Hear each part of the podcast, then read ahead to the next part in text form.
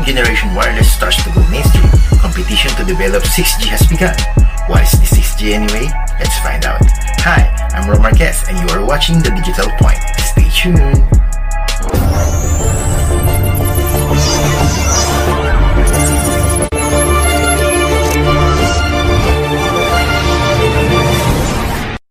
Competition to develop 6G has begun, with Samsung Electronics of South Korea and Huawei Technologies of China at the forefront, especially in the base station that will form the backbone of the future networks.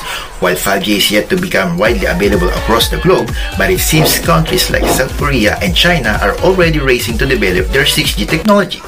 In an article made by Nikkei Asian Review, which you can read the article by going into this link below, South Korea's Samsung Electronics and China's Huawei technology are at the forefront of 6G development.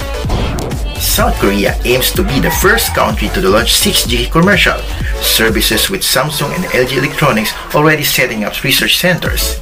Seoul is planning to spend about 800 million US dollars on development projects, while Beijing, on the other hand, has unveiled a research and development program in November while Huawei has launched a research team. As for the 6G connectivity, it is expected to support speeds more than 1 terabytes per second or over 10 times faster than 5G.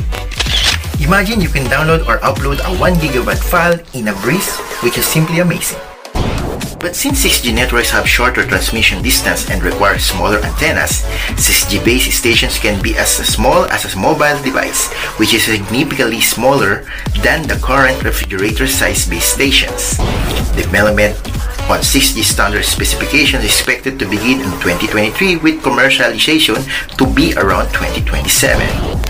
There you have it guys. Tune in again next time in the next episode of my short online show, Digital Point. I'm Rom Marquez, signing off.